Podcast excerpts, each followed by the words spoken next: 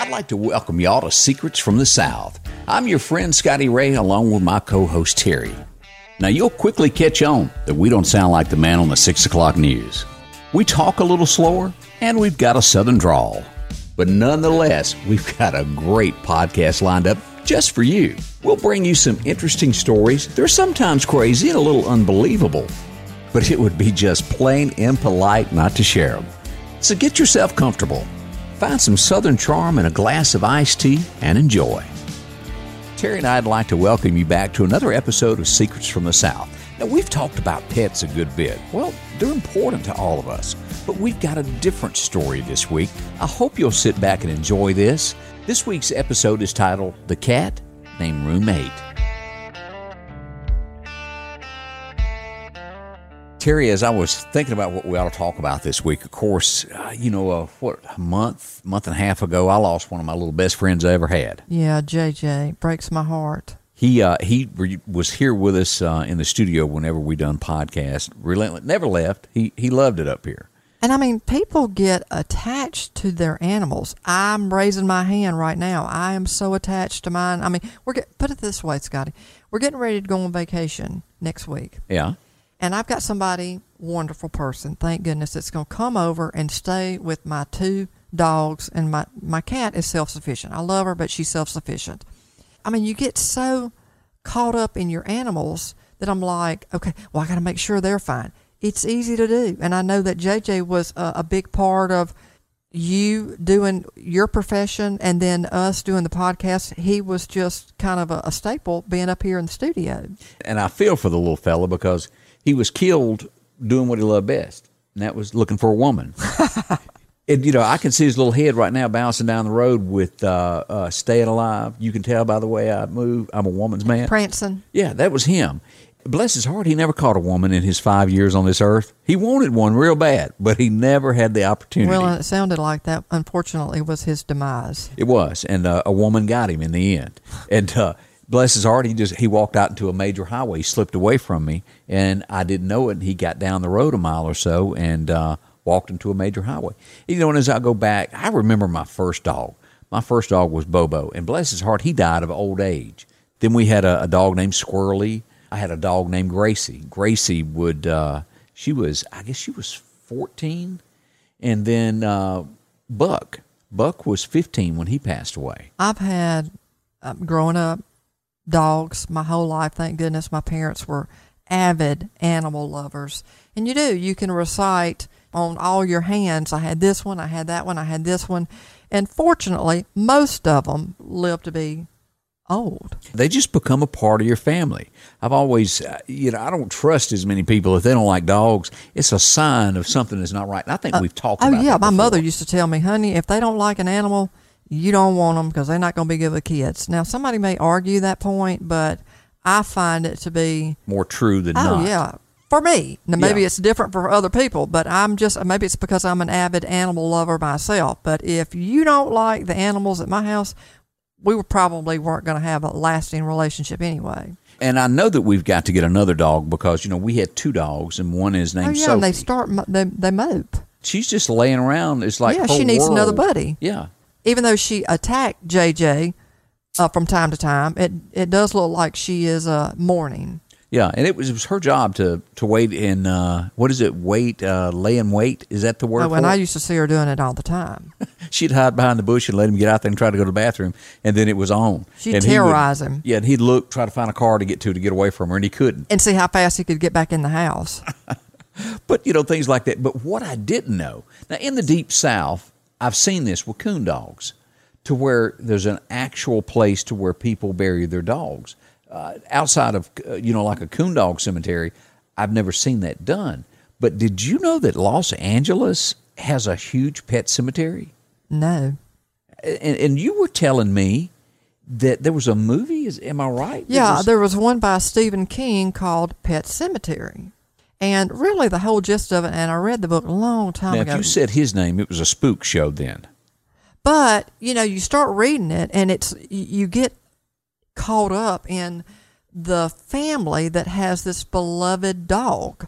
And then I can't remember the, the, the book, you know, I read it years and years ago. But something happens to it, and then they find out that if they bury this dog in this pet cemetery, and either it's by chance they find out or they know this, the dog comes back. At first glance, they're elated because this is their beloved dog. Rovers come home. Exactly. But then they quickly find out the dog is not quite the same. And I guess that kind of poses a question. If you had the ability to bring some of your animals back, uh, would you take that chance? No, I, I would not. Uh, they went on to heaven and, and just let it be what it is. I think you'd be tempted because, you know, there's, as with any death, there's a, you know, there's a hole. Oh, it's a big hole. And I think you'd be tempted to want to bring that animal back because they gave you so much joy that you miss them and you'd want them back. But then, as you find out with Pet Sematary, and of course, this is a book that I think came to be made into a movie. It didn't work according to plan. So it was the the dog come back mean that kind of thing. Oh yeah, I mean, because you think about it, this is talking about a Stephen King movie, so we always have to put that kind of scary, you know, Yeah. plot in it. Well, the name of the cemetery of it is the Los Angeles Pet Memorial Park, and it's full of pets. I didn't know this. Really? As you get into this, do you remember uh, Jimmy Durante? Do you remember that? Oh name? yeah, yeah. Uh, his Irish setter is there. Humphrey Bogart and Lauren Bacall's Cocker Spaniel Droopy is buried there. So it's it's a lot of famous animals there. I mean, that would be a cool place. I mean, I know it sounds kind of weird, but that would be a cool place just to see all the famous people that went to the trouble of making sure that their dog, or I guess cat, or beloved pet, was properly buried. Now, have you ever heard the name Pete the Pup? Does that ring a bell uh-uh. with you? Uh-uh. Pete the Pup, if you go back to the Little Rascals, Oh, okay. Petey, there was actually two dogs there. And of course, he was born with, you know, that little uh, circle yeah. there. And then they put eyeliner or something on it, and it, it stayed with the dog. And the very first one that was in the movies until I think 1928 was poisoned, and he was placed there. It, I, I had no idea. Huh. He made more money than the kids did. He was making $125 a week, and the kids didn't make that much on the Little Oh Rascals. my goodness. So I wonder, is Dog Heaven is it still active today? Yes. They've got a website. You can visit it and take a look at what they offer. So do they have any recent burials of like new animals that have been buried there, or? Well, you you say that, but I don't recognize any of the new ones. I recognize some of the older ones there, and I'm sure that there's some famous ones there that is current, but I just don't know them. Uh, here's one. Do you ever you remember the MGM thing to where any movie that you watch, you saw that line that Oh rolled? yeah, yeah, absolutely. It's buried there, and its name is Tawny. Now there have been several of them. The very first one was Tawny, Wow. so it's buried, buried with its best friend, a cat. Huh. Interesting enough, there. Jiggs, and you say, well, who is Jiggs? I would have never known who Jiggs is. Tarzan, the Oh chimpanzee. yeah, yeah. That is buried there. Interesting. You know, I think when we think about burying an animal, I've even had people that will go and they'll get a tombstone for their beloved pet Right. and have an inscription on the tombstone. Or they'll have a kind of a certain area where they go and they bury their animals. I mean, we've even had a little ceremony where we've had kind of an impromptu one. I don't mean that we've gotten our pastor to come out or anything like that, but I will say this I've heard of it. that our pastor will bless. We have um I can't think of what, it, but it's a certain day of the year that he blesses the animals. No, I have not heard that. And we'll take our animals, and with COVID, it was drive through. But he does a little service and he blesses the animals. Wow. And you load up all your pets. So I'm just telling you that kind of goes into how much people really love their animals. And we ought to know this because we know that it's a billion dollar business where you have everything under the sun for your animals that you didn't have 30 years ago. I mean, we have everything for them. So I could kind of see, but this is something that was founded in 1928. Think about that. That back then, that probably wasn't that common Right, it was you know, not. if you lost an animal, like I said, you might have had a tombstone for it, but chances are you found somewhere in your backyard and you buried it. just out of thought, this ran through my head, and you need to ask your preacher this because it, it ran through my head, and I just wondered if maybe he'd ever been faced with this.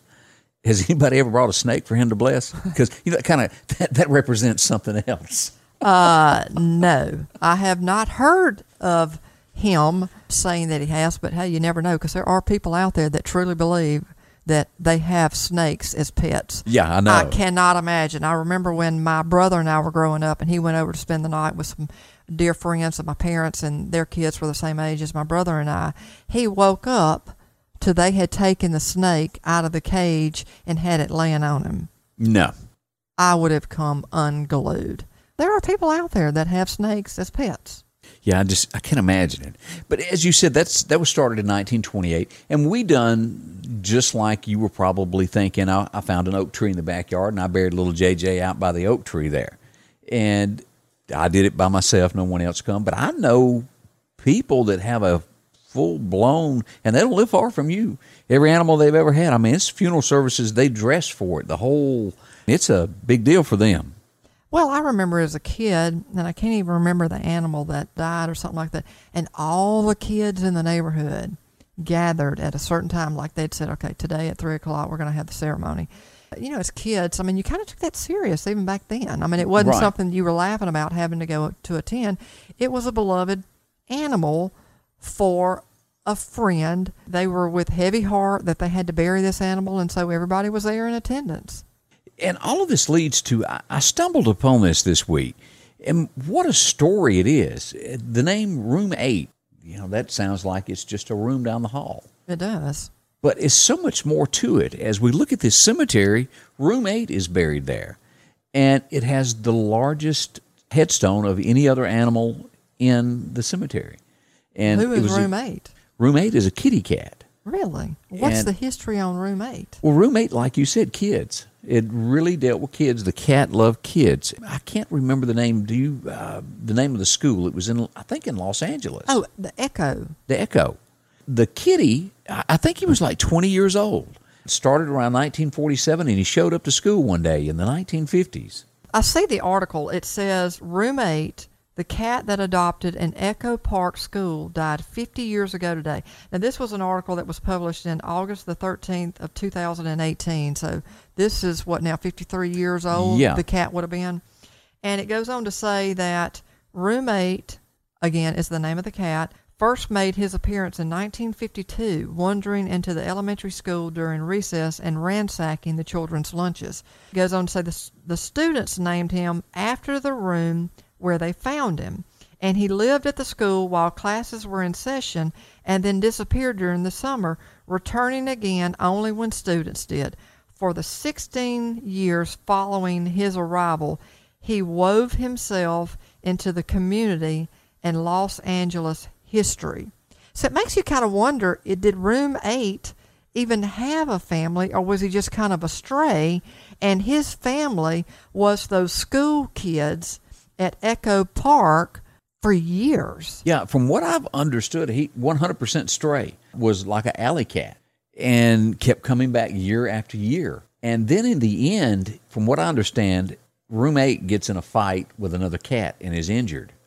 And someone that lived across the street, they would carry the cat over during the day to the school and then take it back at night to the people across the street that would care for it. Oh, okay, so it did have a caretaker. It ended up after it got injured. Right. Well, it says, and this cat was popular. It says during his time at the school, Room 8 received more than 10,000 pieces of mail from all over the country. That's and this strong. was a long time ago, 50 something years ago. And in his life, he never took a permanent home. He was always technically a stray cat. So when he died in 1968, the students wanted to give him a permanent resting place. And again, that's why he ended up at the Los Angeles Pet Cemetery. Now, and what they did, they did a nationwide collection, if I'm not mistaken, didn't they, Terry, for the to, to raise money? Yeah, absolutely. And it says the whole history of Hollywood celebrities has their pets in that cemetery. And I think you just mentioned several of them. And it says, yet the cat, that homeless cat who adopted a school, has a bigger memorial than any of them. And you said that. And to this day, the grave is still the most visited. That's a neat story, is it not? I, I think that we underestimate what animals do. Think about there was something just the other day, Scotty. I was watching on TV, and they had this was in our local community, and they were talking about they had rabbits that they were bringing into schools and how it had a calming effect on children. So you take this roommate Yeah. and how those kids really kind of adopted roommate and looked forward to petting roommate. Now we're starting to see where you've got animals, mainly from what I've seen, some type of dog that goes into a hospital. Yes. You've got people that have been in there for a long period of time, especially a children's hospital where they can go in and give comfort to anybody. And then now they're putting them in like nursing homes and things like that. And I'm thinking they've been bringing us joy since we were kids. Yeah. Otherwise, why would you be able to regurgitate all of the names of your animals Right. if they weren't beloved animals near and dear to you, gave you a lot of joy? I- I just don't know of an animal that doesn't, if they're treated with care and kindness, that we're just now figuring out that they can help someone who's lonely, someone who's sick, someone who's in school. We have gotten for a long time. But I'm glad to see that they find that animals can serve a purpose. And this is probably one of the coolest little stories I've ever run up on. If you get a chance, Google that and take a look at the cat. And I think they've even gone as far as to uh, uh, putting paintings and pictures of the cat at the school. It's still celebrated, even though it's been 50 years ago. It's still a part of that school. And what I find fascinating is the fact that, again, they're saying that this is a stray cat and that it knew school's out, there's no kids there, and it would just kind of vacate. And who knows where it took up residency for what, approximately three months. Yeah. But instinctively knew to come back. Well, they said it got to the point where on uh, opening day of school, the first day of school, the TV cameras were there to film him coming back because he always showed up at the same time. I saw an, a thing where there were two dogs, and they were sitting there, and they they started filming this where when their master or their owners were going to return, one in particular, the dogs would start pacing, and this was in a metropolitan area where you coming home after your commute.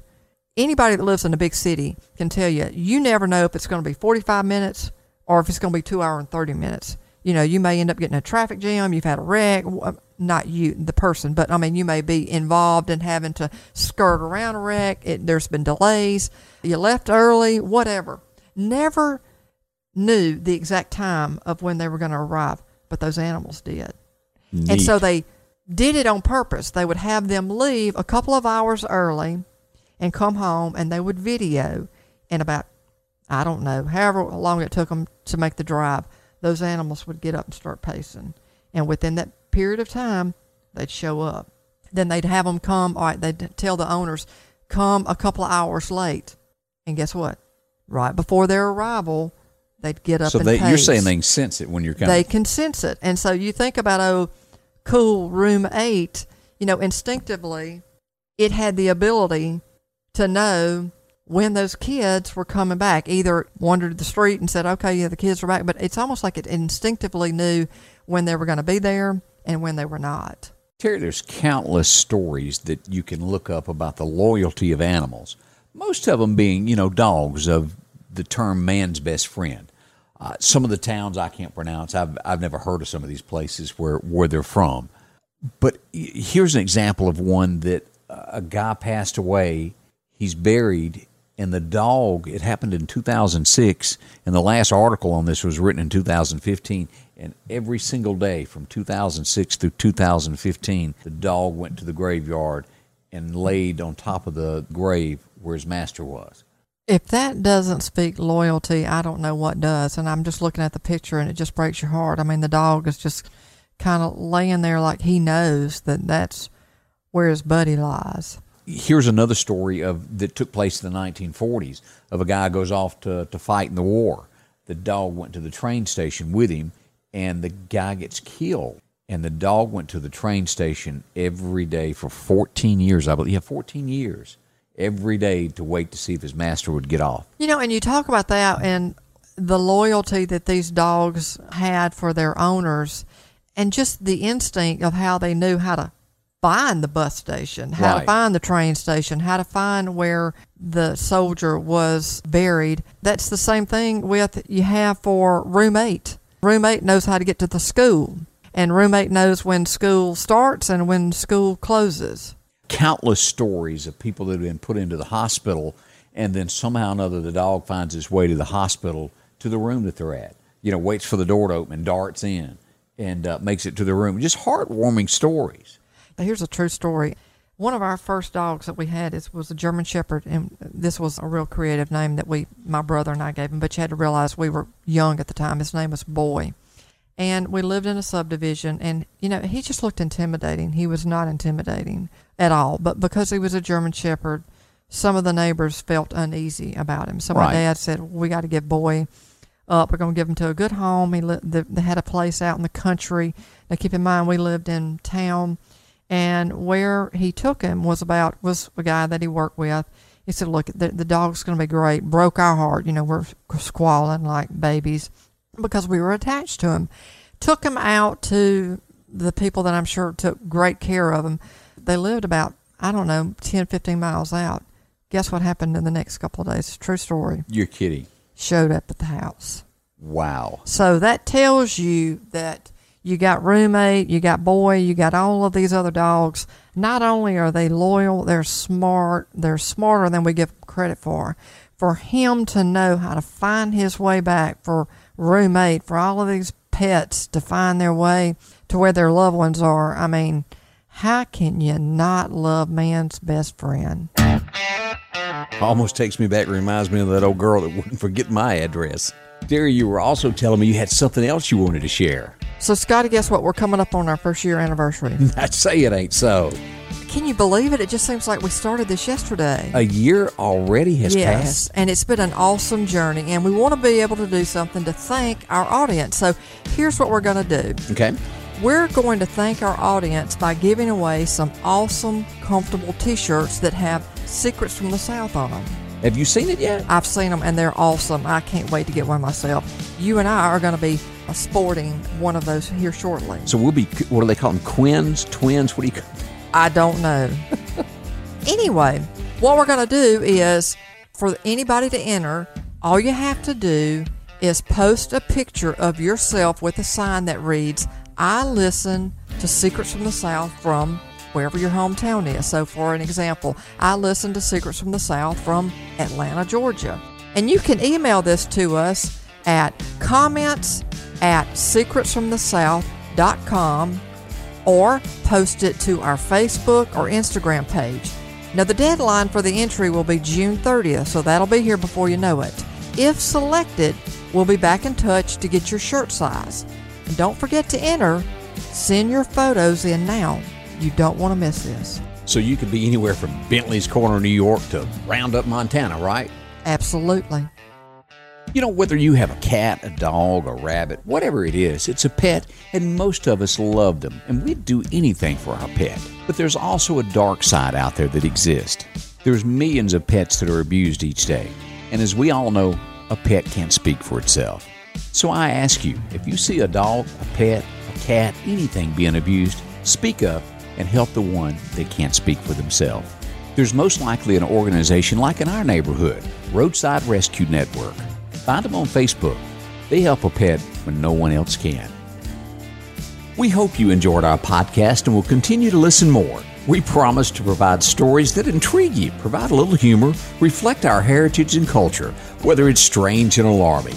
Please leave us a review and let us know how we're doing. Let us know whether you liked or disliked. Do you have a story to share? If so, we'd like to hear from you. Please email us at comments at secretsfromthesouth.com and provide a brief description of your story along with contact information, and we'll be in touch. Until next time, well, you know a secret. Well, you know man's best friend.